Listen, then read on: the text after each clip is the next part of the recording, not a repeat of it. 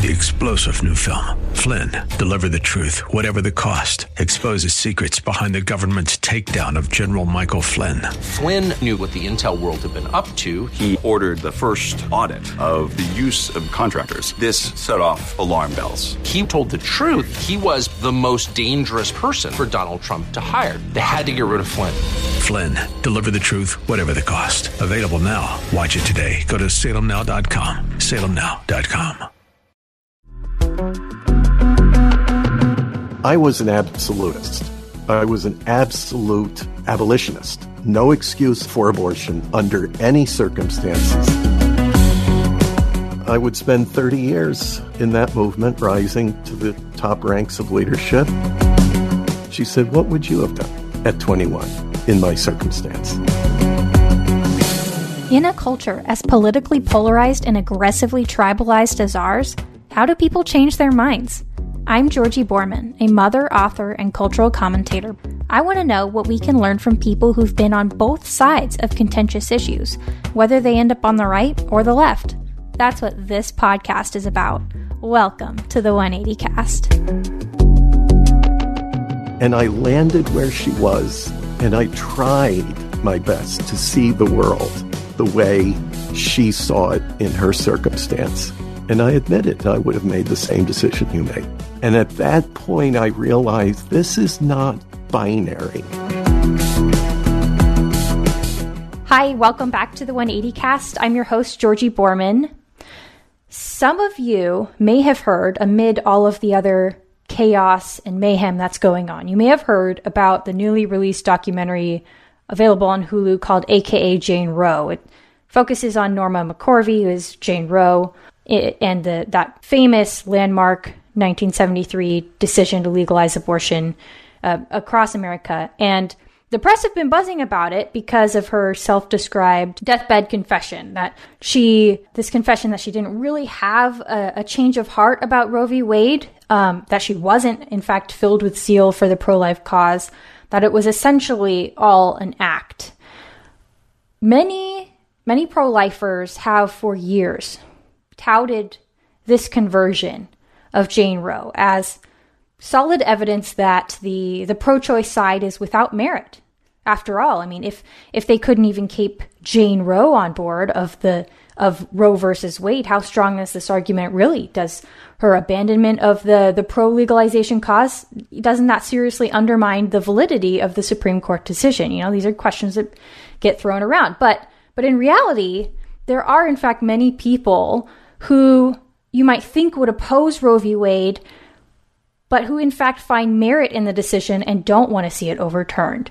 Christian people, Christian leaders, and I think it is incumbent upon the public, but Christians especially, to not be ignorant or dismissive, but to examine other perspectives and test them against the facts, against morality, against reason, against the scriptures.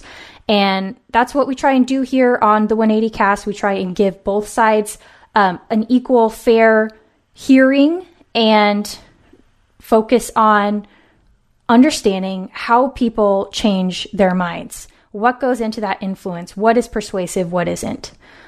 So what are the arguments for keeping Roe v. Wade as a precedent, especially coming from Christians? What convinces people who vehemently opposed it to now support it? My next guest is here to give us some insight. He is someone I'm excited to be welcoming back to the podcast. And he's had a change of heart about pro-life activism and about Roe versus Wade. This is somebody who's really done a 180. He has quite the pro-life activist track record. He was a leader of Operation Rescue. He helped stage the 1992 anti-abortion demonstrations in Buffalo, among many other activist activities. He is a public theologian, ordained evangelical minister, and the author of Costly Grace. And he is still a political activist, as well as president and founder of the Dietrich Bonhoeffer Institute, which is dedicated to rigorous ethical reflection based on the ethical and theological insights of church leader and Nazi resister Dietrich Bonhoeffer. Reverend Schenck, thank you for coming back on the podcast. Well, thanks for inviting me back. That's a double honor. Thank you. Absolutely. Before we launch into this hot button 180, Note to the listener, please do subscribe to the podcast if you haven't already so that you can be notified every time I post a new episode every other Friday. These interviews are always relevant. They are evergreen. So, you know, you don't have to panic if you think that something's gone stale or anything like that, or think that any of the past episodes have gone stale, any of these interviews. Go ahead and dive into the archives if you just can't wait for the next episode, because this is, in my humble opinion, a binge-worthy podcast. And before we get started, I want to let you know that the 180 Cast is partnering with Christian Solidarity International, and the 180 Cast is happy to help them in their mission to free slaves in Sudan. I will tell you more about them in a little bit. Okay, Rob, you used to be an anti-abortion crusader. I think that's a good term to use. It's a very good one. So can you take me back to that mindset? Because that's usually where I like to start, about how you got into that first opinion in the first place, and then we can talk about how you changed your mind. What drew you into the pro-life movement? Well, in a very particular way, the invitation of my identical twin brother, Paul Schenck, who at the time, we're talking the late 1980s, was pastor of one of the leading evangelical churches north of our home city of Buffalo, New York. I was out on literally the open road. I was on a walk from the border of Canada into Mexico to raise awareness for the suffering of some of the poorest people on earth, the people they call los pepenadores in Mexico, the garbage pickers who live literally in, on, and off of massive inhabited refuse dumps in that country. And I didn't know what was happening, but he was getting very involved in protesting abortion, blockading clinics, burying fetal remains. And I was oblivious to that. We were always paired together in ministry from our earliest days as young ministers. At that time, I was headquartered out of his church. So it was unusual that we weren't in contact, but I was literally on the open road. These were the days before seamless cell phone towers, so it was hard to stay in touch. And I really wasn't interested in what he was doing in the pro-life arena. It didn't intersect with mine, or I didn't think it did. And then he was arrested at the Democratic National Convention in 1988. And it, no pun intended, it arrested my attention. It's like, why is my brother, the pastor of one of the leading churches in my hometown, being carted off to jail? It was incomprehensible. Eventually, when we were reunited at the end of my fundraising, awareness-raising mission, which lasted 4.5 months, it was a long time.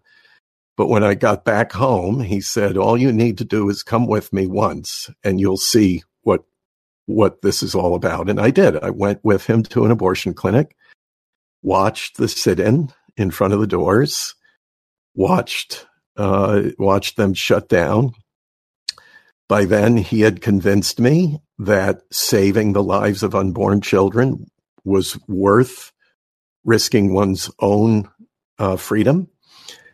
And I was a pretty quick convert to that. I understood the argument that the unborn child is a separate human being from his or her mom, and that every human being deserves protection of their lives, that that's an American tenet, life, liberty, and the pursuit of happiness, and a fundamentally moral one, that God is the author of life and only God can take it. So therefore, the taking of a life in the womb is the equivalent of murder.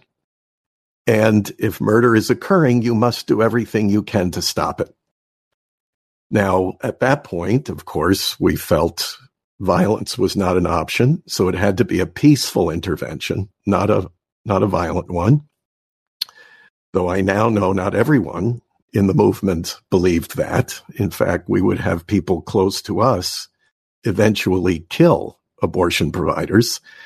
So, but at that point, I thought we were all pacifists. We all believed in peace and not violence. So we peacefully sat in.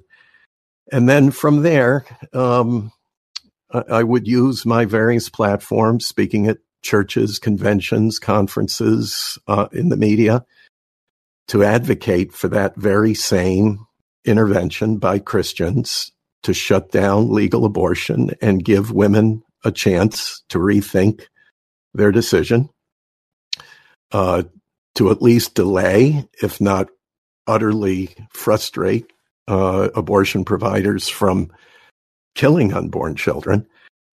And I would spend 30 years in that movement, rising to the top ranks of leadership, and then eventually making my way to Washington, D.C., where I would use Capitol Hill as a platform to engage with lawmakers in all three branches of federal government. And I did that for 20 years.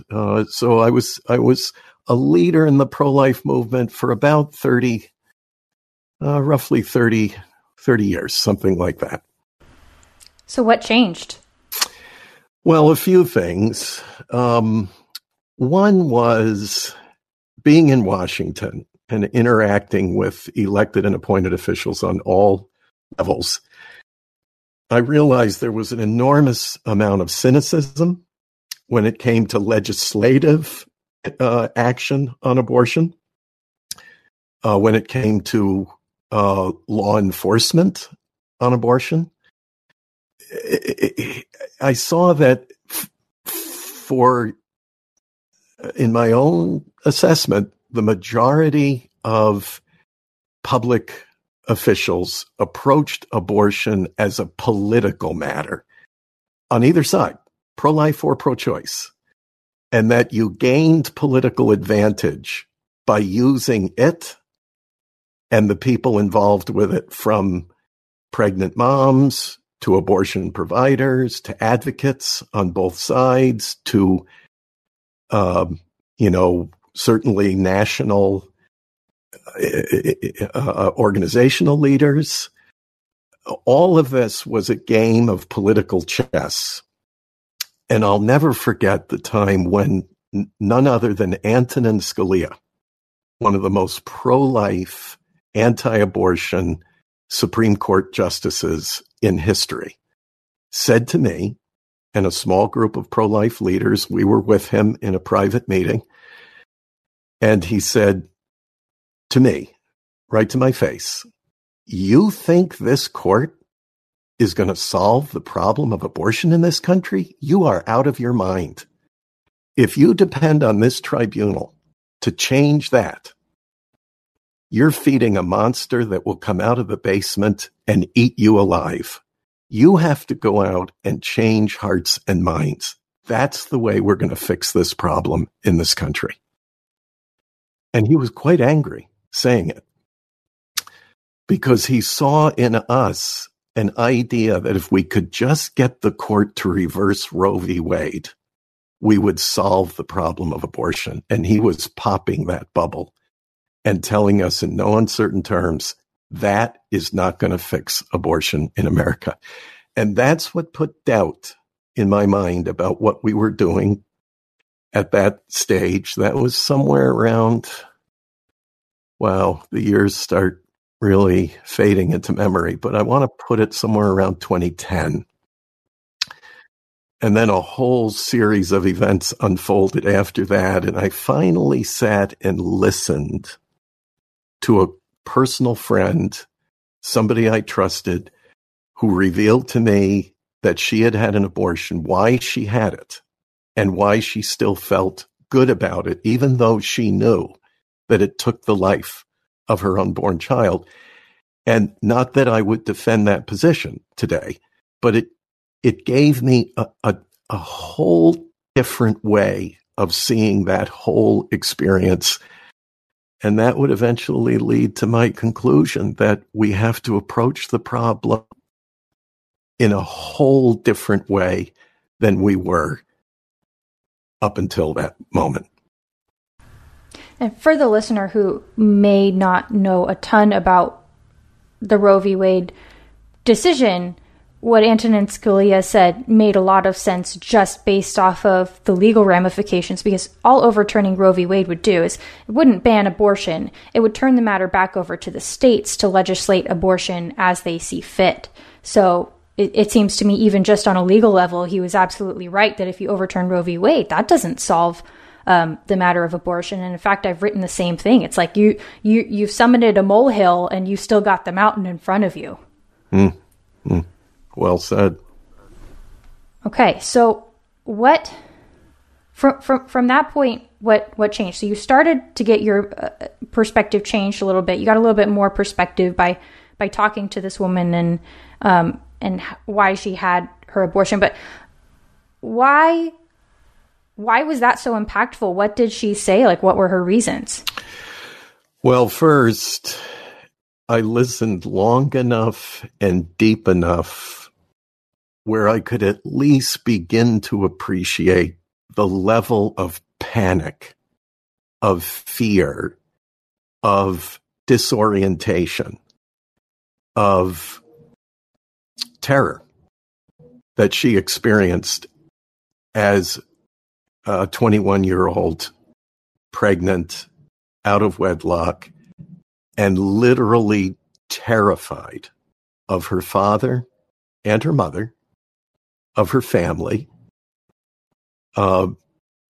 She worried about everything from physical assault, even though she came from a very wealthy and prominent home. This was not, the underclass. This was the super wealthy class. But she was still afraid of physical assault for being pregnant out of wedlock. But beyond that, putting the reputation of her entire family at risk. And at 21 years old, she said, I didn't have any capacity to manage that fear. And listening deeply, suspending my own judgment. In other words, instead of jumping into her head and into her heart and taking her over as if possessing her or dominating her, which I think I was given to doing up until then, in the sense that I would listen to someone like that just so long until I finally decided, if I had jumped into your body at age 21, I would have made a different decision because I'm a different person. And in fact, I'm a morally superior person. I would do better than you in that circumstance. But I suspended that. It was very hard for me to do. I think that's a form of judgment we make of people. And we're warned in the gospel to not judge, lest we ourselves be judged, because according to the same measure, so that we're judged, that we're judging others, we will be judged. So in that transaction, what happens is I say, I'm morally superior, I'll do better than you. And then in my next moral test, I fail. Now I'm a hypocrite. It just compounds. So I went through all these thoughts listening to her. And then she asked me a question. She said, what would you have done at 21 in my circumstance? And I traveled back in time. And I landed where she was. And I tried my best to see the world the way she saw it back then in her circumstance. And I admitted. I said, I would have made the same decision you made. And at that point, I realized this is not binary. This isn't just, light or dark, A or B, ones and zeros. There is something far more complicated here than I've appreciated. And that's when I realized, okay, this is unique. This isn't like anything else. I used to say abortion is like slavery. Abortion is like the Holocaust. Abortion is like murder. abortion is like genocide. And I realized, no, abortion is unique. It's a unique moral dilemma, unlike any other. And it deserves to be treated that way. And that started me thinking very differently about it and about the people who choose it as a solution in a desperate moment. So what did you do next? What sources did you turn to, and like, where did you ultimately land in terms of your worldview on this? Well, these days, really, for the last 10 years, I've spent a lot of time with my all-time greatest earthly hero, Dietrich Bonhoeffer, the young German pastor, moral philosopher, theologian, who was one of the first religious voices to decry what was happening in 1930 Germany with the rise of Adolf Hitler and the Nazi Party, and then eventually would become one of the premier resistors to the Third Reich in Germany, would be hanged by the Nazis in 1945 at age 39, but not until he left us an enormous body of work on Christian ethics. And in his magnum opus, called Ethics, he basically tells us in between the lines how he came to embrace a conspiracy to assassinate Adolf Hitler, the head of state. That's a pretty big leap for any Christian, given any circumstance. But his in helping us understand his thought process there, he really helped me to grasp how every moral and ethical dilemma that we face is unique in a moment of time. We can't repeat the events of even seconds ago, let alone years, decades, or centuries and millennia ago. Neither can we jump into an unknown, unreal, imaginary future. We have to deal with what we have at hand right now and come to the best solution that we can and take the risk in doing so. He thought that by joining the conspiracy to kill Hitler, he might be endangering his very salvation. But he said, that's not an excuse for acting irresponsibly. All that taught me with Bonhoeffer was that these aren't formulaic. They're not easy. We don't say to anybody, including somebody looking at abortion as an option, that you had A, B, C, D, E equals F, and that's always against abortion. I was an absolutist. I was an absolute abolitionist. No excuse of abortion for abortion under any circumstances at any time for any reason. Period. Now, maybe if you were going in to save a woman's life, you might inadvertently kill the unborn child, but that's not abortion. That's an unforeseen. In many cases, it wasn't. I mean, physicians, pro-life physicians would tell me, sometimes we go in, we know that the result is going to be death for the unborn child. But we have to, because we're choosing to save the life of the mother.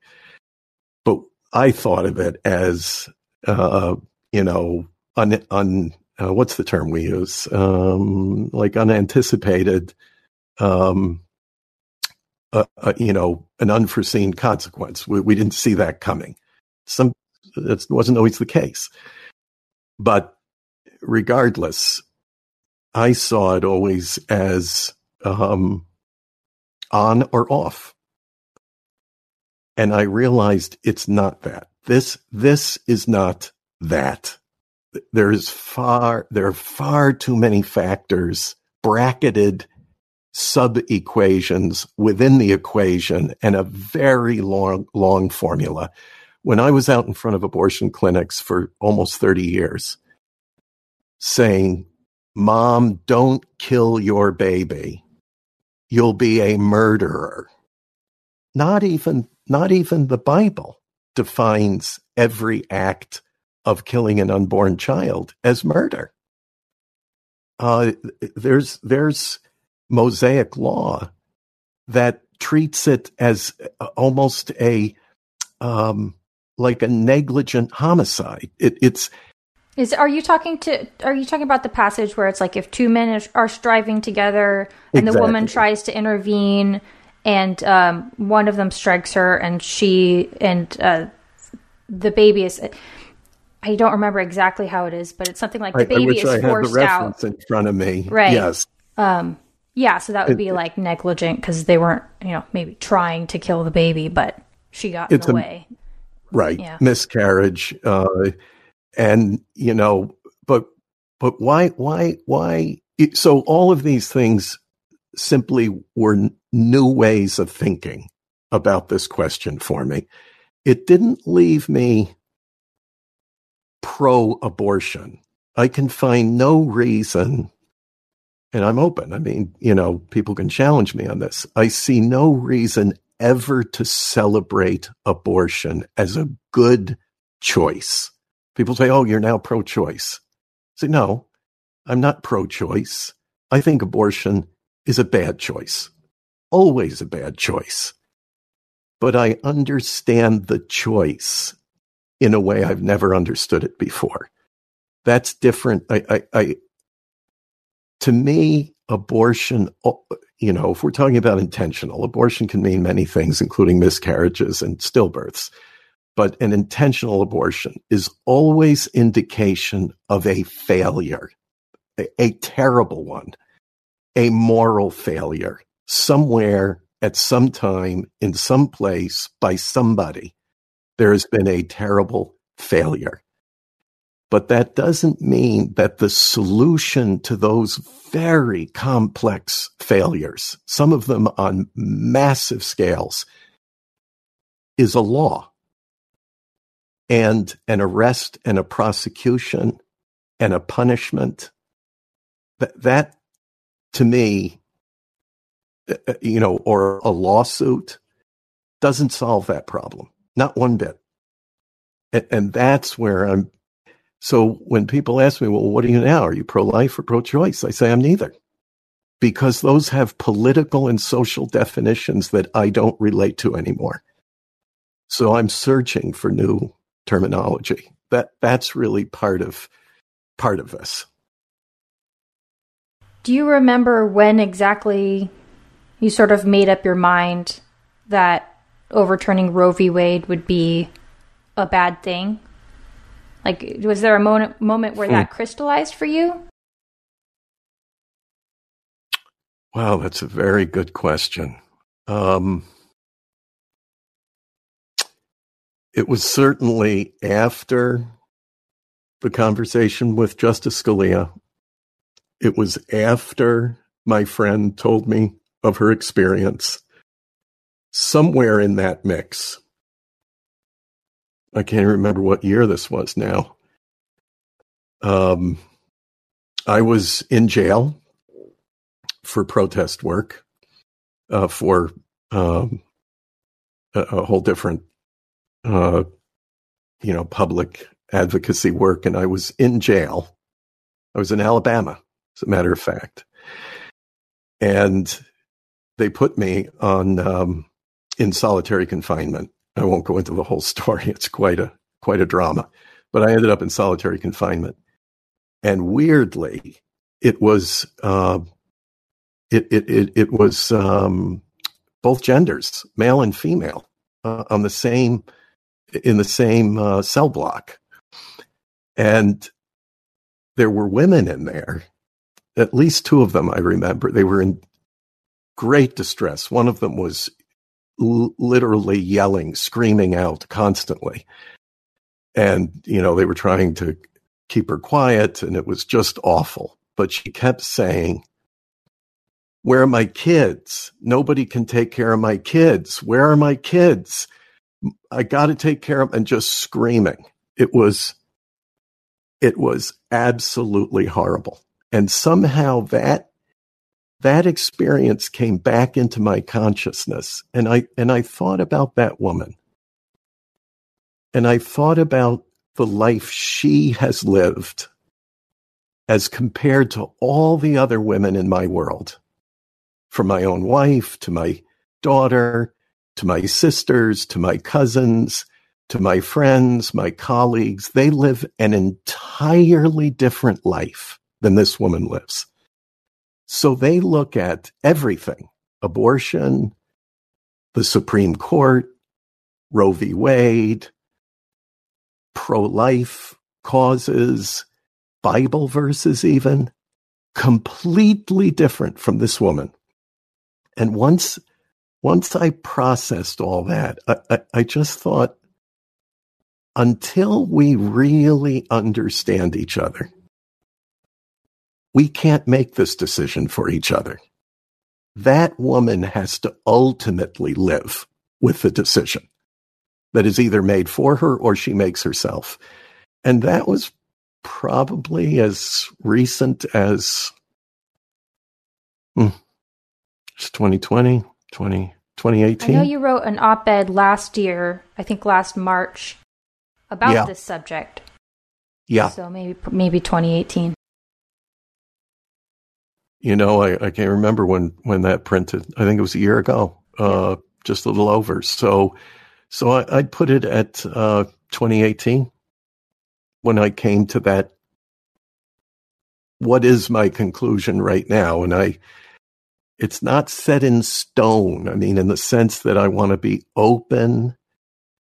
I do think, I have ideas on what we have to do in order to reduce abortions in this country and maybe eliminate it, though it was present 5,000 years ago.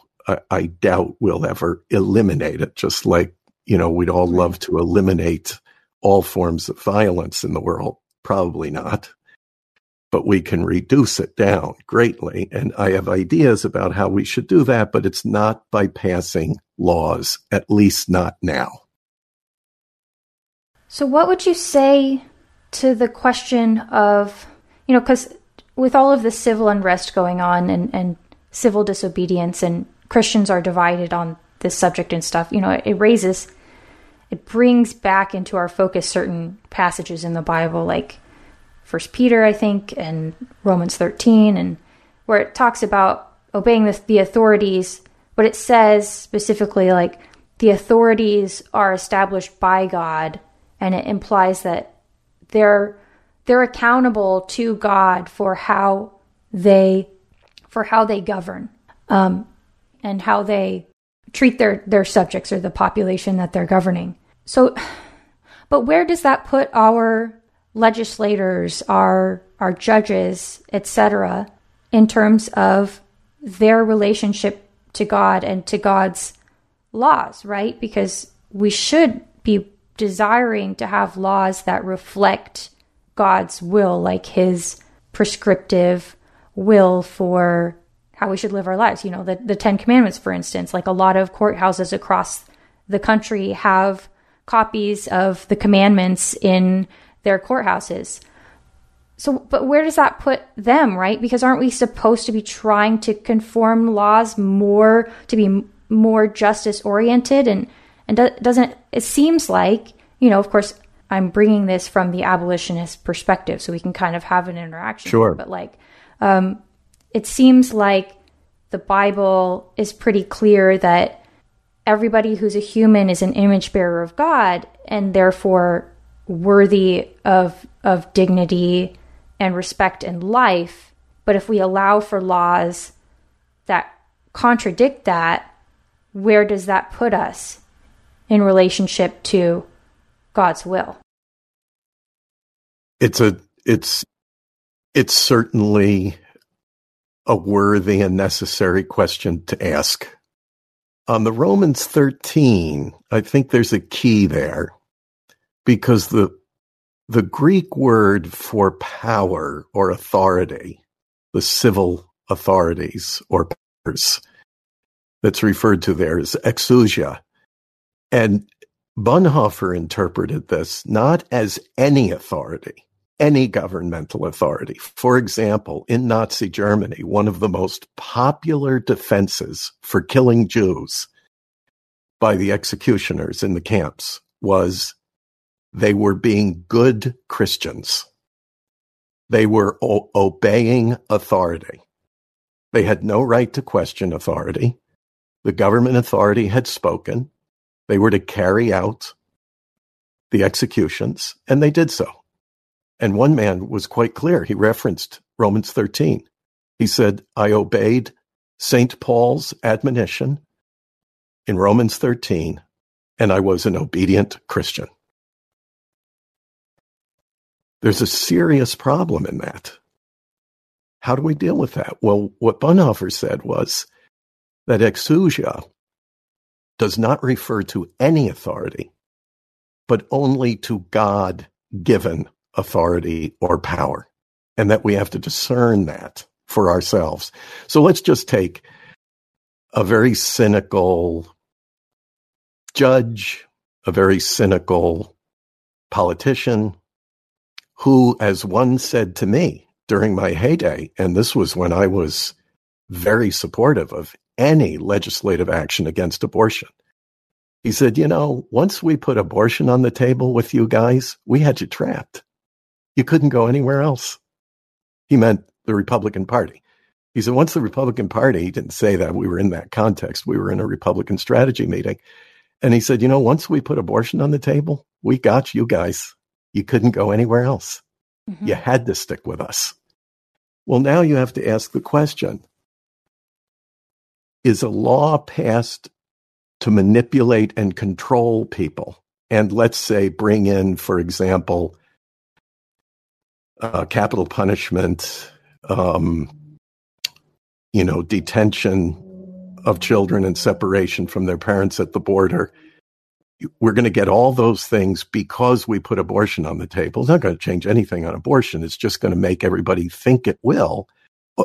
Is this power given by God? Is this authority generated from the holiness, from the pure heart of God? No, it's not. So Bonhoeffer would say, discern that. What is the origin of it? What is the nature of it? What is the essence of it? And it may be irrelevant. The law may be completely irrelevant when it comes to God's law. So I guess that's a complicated answer to what sounds like a simple question, but it just isn't anymore for me. It's not a simple question. You know, it's not a 2 + 2 = 4 It's equation. Not a John MacArthur answer. No, I'm afraid not. Sorry, that was a cheap shot. That wasn't fair. Yeah, I don't know. You know, sometimes he seems very simplistic to me, and other times quite complex in its thinking, so it depends on what day of the week, I guess. For sure, yeah. I found his whole reaction to, you know, all the social distancing measures and stuff very interesting. I don't know where he's at now that California has legalized 25% capacity up to 100 people or something like that, but yeah, that's sidetracked. But thank you for indulging that question, because it's like burning on my mind right now in terms of obeying, you know, what does it mean to obey the authorities? What does it mean to be a good Christian? Can they engage in civil disobedience? You know, like, who's accountable to God? Like, because it says in Romans, like, the authorities are put there by God basically to punish evildoers. So then I guess it just leaves you with the question of who are evildoers? I know that there's nuance. You can't convince me, but I'm seeing where you're coming from, and you're doing a pretty good job explaining it. So, for instance, in your New York Times piece from last year, you called on activists to, you said, like, devote yourself and your considerable resources to taking care of poor women and their children before you champion laws that hem them into impossible situations. What does that mean? Are you saying that abortion is a wrong choice, but if you're put into certain situations, then it's effectively justified, and those women shouldn't be considered as evildoers because of the circumstances they're in. Like, what does an impossible situation constitute in your mind? Well, you know, part of it is I reflected on that experience I had in Alabama. I think in that essay, I've written a few of them now, but I think it was in that essay that you're referring to that I referenced my experience in the Alabama jail with the woman there, the mother. And every impression I got, I could be wrong, but I think I was right in the context and what some of the guards were saying to her and the way she expressed herself. Her children were in desperate, I don't know how many children, she never said, but she had more than one child in desperate conditions. There was no one outside of the jail to take care of them. I got the impression from just looking at her that she was desperately poor. She looked mentally ill to me. I don't know. I'm not a mental health professional, but she looked mentally ill to me, at least addicted in some way. And she looked in terrible physical condition. Well, we imagine one thing for a woman who says, all right, you've convinced me. I'll have my baby. And maybe we imagine her cradling that child in her arms and with a look of, you know, joyful peace on her face as a mom of a newborn. And there's people around her, maybe family, but if not, church folk around her, or simply that she will, with a smile and bright eyes, you know, allow another family to adopt her child and find happiness with that baby. That's imaginative. That's fantasy. For her, that was not what choosing life for her child meant. In fact, it was a horror.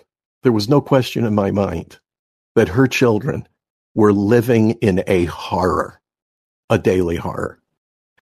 So would we say to her, you've made the wrong decision. You killed your child. Therefore, you are worse morally than anyone who chooses life for their child, even if it's horror for those children and it's terror and desperation for you. I don't think that's it. It defines itself in that moment. So we can say, well, of course, we understand why she would kill her unborn child, given the circumstances. Some might allow that. Some might say that. We understand she can be forgiven. She can find mercy. But what you're saying in that is she still committed an abominable act and must find mercy from God as a forgiven murderer. That's problematic, I think, in Christian ethics. So all I'm saying is there isn't one rule that applies here. That's what I was trying to say in the essay. It's not that one rule applies. It's not this or that. It can be many things at once. You can call me a relativist. But frankly, I think God's love, mercy, and even permission is often relative. And if that makes, you know, I don't know what that makes me, I have no idea, but it's the way I'm able to process it at this point. I do imagine an ideal world where no one aborts a child ever for any reason, and that child is always, in every circumstance, welcomed lovingly, caringly, protectively into the world and nurtured and given every opportunity we would imagine a child should have. But it simply is not the case. That is fantasy, not faith. It's fantasy. And this is another place Bonhoeffer has helped me, is that the gospel is an intersection between God and reality, the real world. when God entered the world as a man in the person of Jesus, he didn't enter into an imaginary being, but into a very real being who felt pain, who cried when his friend Lazarus died, who felt fear. All the realities that we live with, he did as a real human being, not a phony or partial one, but a real one. And these are real circumstances, not imaginary ones, real things that happen to real people. And that's, so there are no simple equations. And when we think, okay, if we just pass these laws, if we make abortion illegal in Texas, there'll only be a few of them. They will be terrible and they will be regrettable. But there'll only be just a few abortions in Texas. And that will settle the matter in Texas. That's fantasy.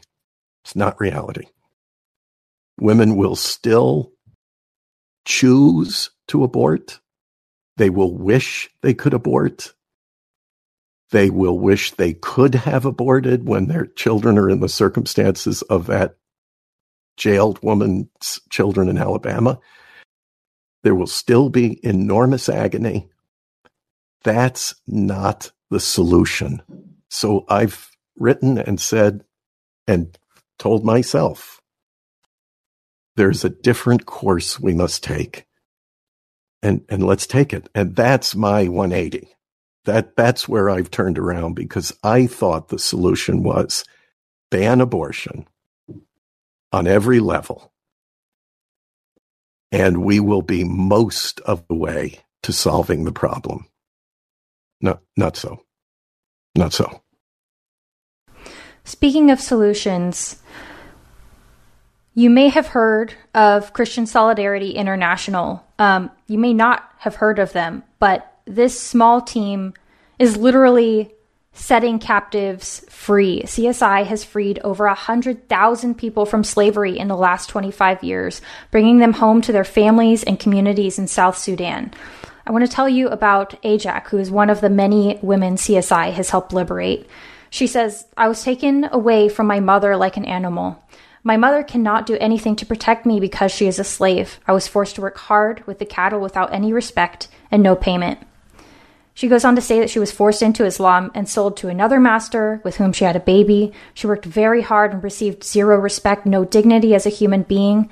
But then a CSI slave retriever found her and brought her back to a camp where she met other slaves who were being freed, and they walked together on foot back to the area that they were taken from originally in South Sudan. CSI is the only organization right now that is freeing South Sudanese from slavery, and they need your help to free thousands more in this upcoming year. What your gift would do is quite astounding. Give what you can afford and what the Spirit leads you to give, but here's what $250 buys. It buys freedom in exchange for a cattle vaccine called Novidium, a bag of hope, which is a survival kit to meet immediate physical needs like tarps, shelter, and hand tools, a goat for future dairy products to sell and to eat, a year's worth of sorghum, which is a hardy, drought-resistant grain for food, and seeds and tools for planting. The CSI team, they love on these people who are newly released from slavery. They really show them the love of Christ. They provide relief celebrations that include prayer and gathering for a meal. They provide medical care for those in need, and they need funds for that too. The CSI team is... they're offering comfort and encouragement and material aid so that they can start a new life of hope. So please call 888-342-1010 to give the gift of freedom and hope to slaves in South Sudan. 888-342-1010. And I will list that number in the episode description. Okay, so Rob, I feel obligated to ask you one more question, and then we'll wrap it up with sort of your elevator pitch to people. To pro-lifers to change their mind. But when you say that it's essentially relative for women who are in very, very difficult situations, and they have abortions.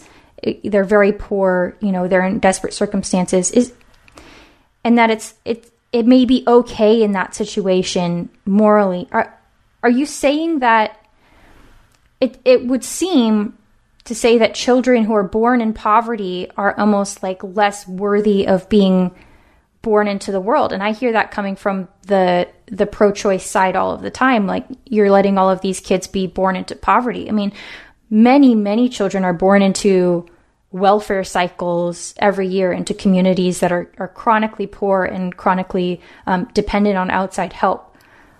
So isn't that kind of like saying that they shouldn't have been born? I mean, what's the effect of your perspective on those children? Yeah, to me, that's not even the question. It's certainly not the question I ask about it. The question I ask is, in that moment, when a pregnant mom looks at her self, her world, the future, the circumstances, feels the terror, the fear, the panic, the anguish, the whatever she feels, the desperation. And you say to her, by law, in the canons of law, and I can't quite get to a place where we pass a law stating that abortion is the equivalent of murder. And then we say, but we don't enforce or punish it for it. Right. I think, though I disagree with him terribly, I think President Trump was right in his first instance when he said, I think there has to be some form of punishment. I think he was right on that. If that's the law, there has to be some sanction that attends to it. And if the answer is, we will punish you for that, and it will be serious punishment in some form, and you will go ahead with the pregnancy, which affects, I think, a mother, a woman, and in a way, first of all, a man can never, we certainly can never appreciate. I don't know what pregnancy is like. I've seen it from the outside. I have no idea what it is. So, you know, maybe women are better to speak to this all around because they know what they're talking about. But in any case, so it uniquely affects a woman, it uniquely presents questions that no one else will ever ask in any other circumstance. And we say, but the consensus is we will punish you. And we say that's part of the solution to this. That will make sure that every child has a good chance at life. Well, first of all, we're lying to ourselves. That is not the case. That is simply not the case. It's so much more complicated, and the outcomes are so much more uncertain than that. And we should admit that to ourselves. So I guess really the bottom line for me is that it is certainly not about the value of that life. It's about the people in the equation. And these days I'm saying the worst people to insert in that equation are politicians and law enforcement, because they don't make their decisions for moral reasons. So let's bring a whole different approach to it. It's not a question of the value of that human life. That's certainly part of the question, the moral question, but it's not what attends here to the question of legislation and judicial decisions. Those are a different set of questions meant to come out with different answers. So to me, it's a different time, it's a different place, it's a different set of questions, it's a different approach. But in the end, it is certainly about the sanctity of human life in this sense, that it's what I wrote in my New York Times piece. If we would all give attention to how to create a world where a woman says, oh, wow, I can't think of that.